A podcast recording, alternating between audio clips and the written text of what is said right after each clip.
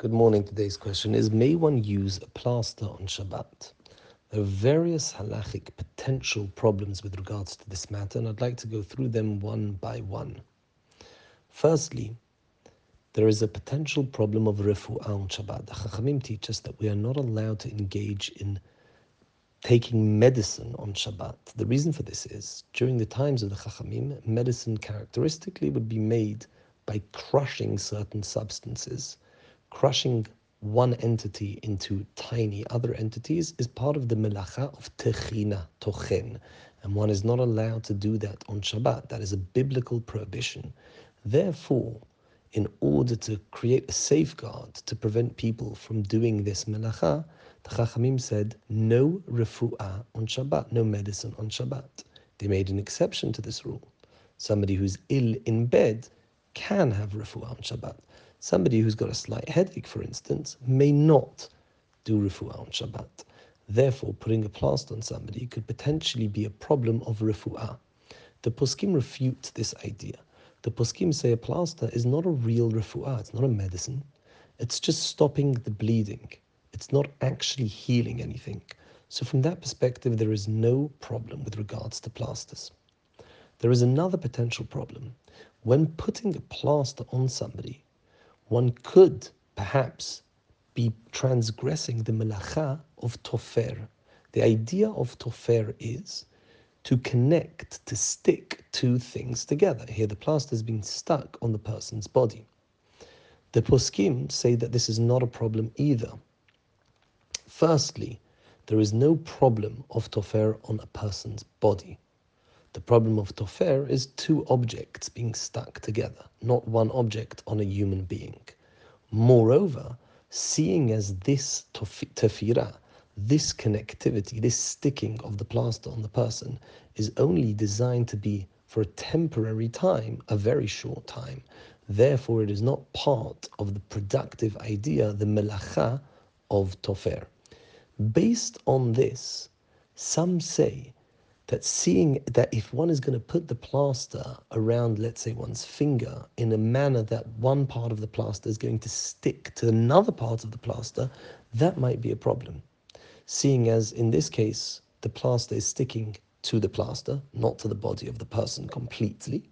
Moreover, sometimes when one takes the plaster off, it remains in that situation for a very long time, even after it's been thrown in the bin although there is room to be lenient, even in this case, it is preferable for one to be stringent and when putting the plaster on, let's say, one's finger, take care to ensure that no part of the plaster is sticking onto another part of the plaster and it's all only sticking on the person themselves. When removing a plaster, at times it is certain that some hair will come out with the plaster. In that scenario, some poskim say one may not remove the plaster. If it is unclear, even if it looks like it might, but it's not clear that it will remove hair, everybody agrees that is absolutely permissible.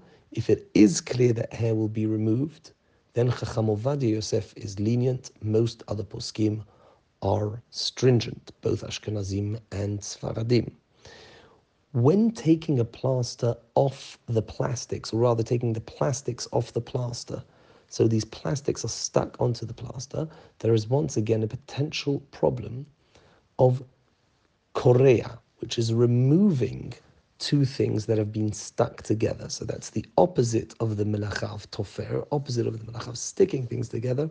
There is an isur to detach things that have been stuck together. Here, the poskim once again refute this potential problem and say, seeing as the manufacturers stuck this on only to protect the plaster from becoming dirty or not usable, and they designed it to be taken off whenever the plaster is going to be used. They didn't actually have a purpose in it staying on there for a specific time it's the plaster is there for usage, and whenever it's going to be used, that would immediately ought to be taken off. They consider that a non-permanent tefira, and therefore, seeing as that connection between this plastic piece of paper and the and the plaster is ara'it, it's temporary. Therefore, there is no prohibition to detach them. That is the opinion of most poskim, and it can be relied upon for Sfaradim and Ashkenazim. There are those who are stringent and advise people to take these plastics off before Shabbat. However, that is not the prevalent halacha. There is one last potential problem when it comes to using plasters on Shabbat, and that is detaching a sachet of each plaster from another one. That indeed is asur on Shabbat. That would constitute to the melacha of mechatech.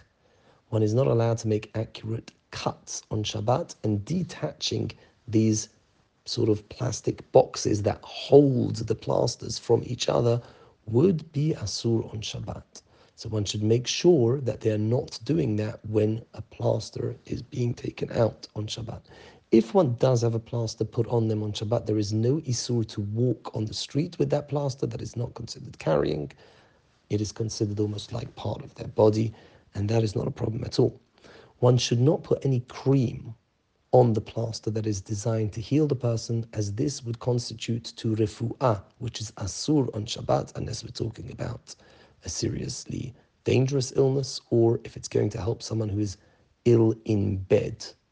If that's not the case, that would be asur. So to summarize, the general halacha is plasters may be used as long as the sachets are not being detached from each other one should be particular to ensure that the plaster is completely wrapped on the person and not stuck to itself at any point. If one has not done that, it's okay. There are poskim who are lenient. If the plaster is going to be taken off in a manner that the hairs will certainly come off, one should not do so unless they in general follow Harav Ovadia Yosef. Baruch Amen v'amen.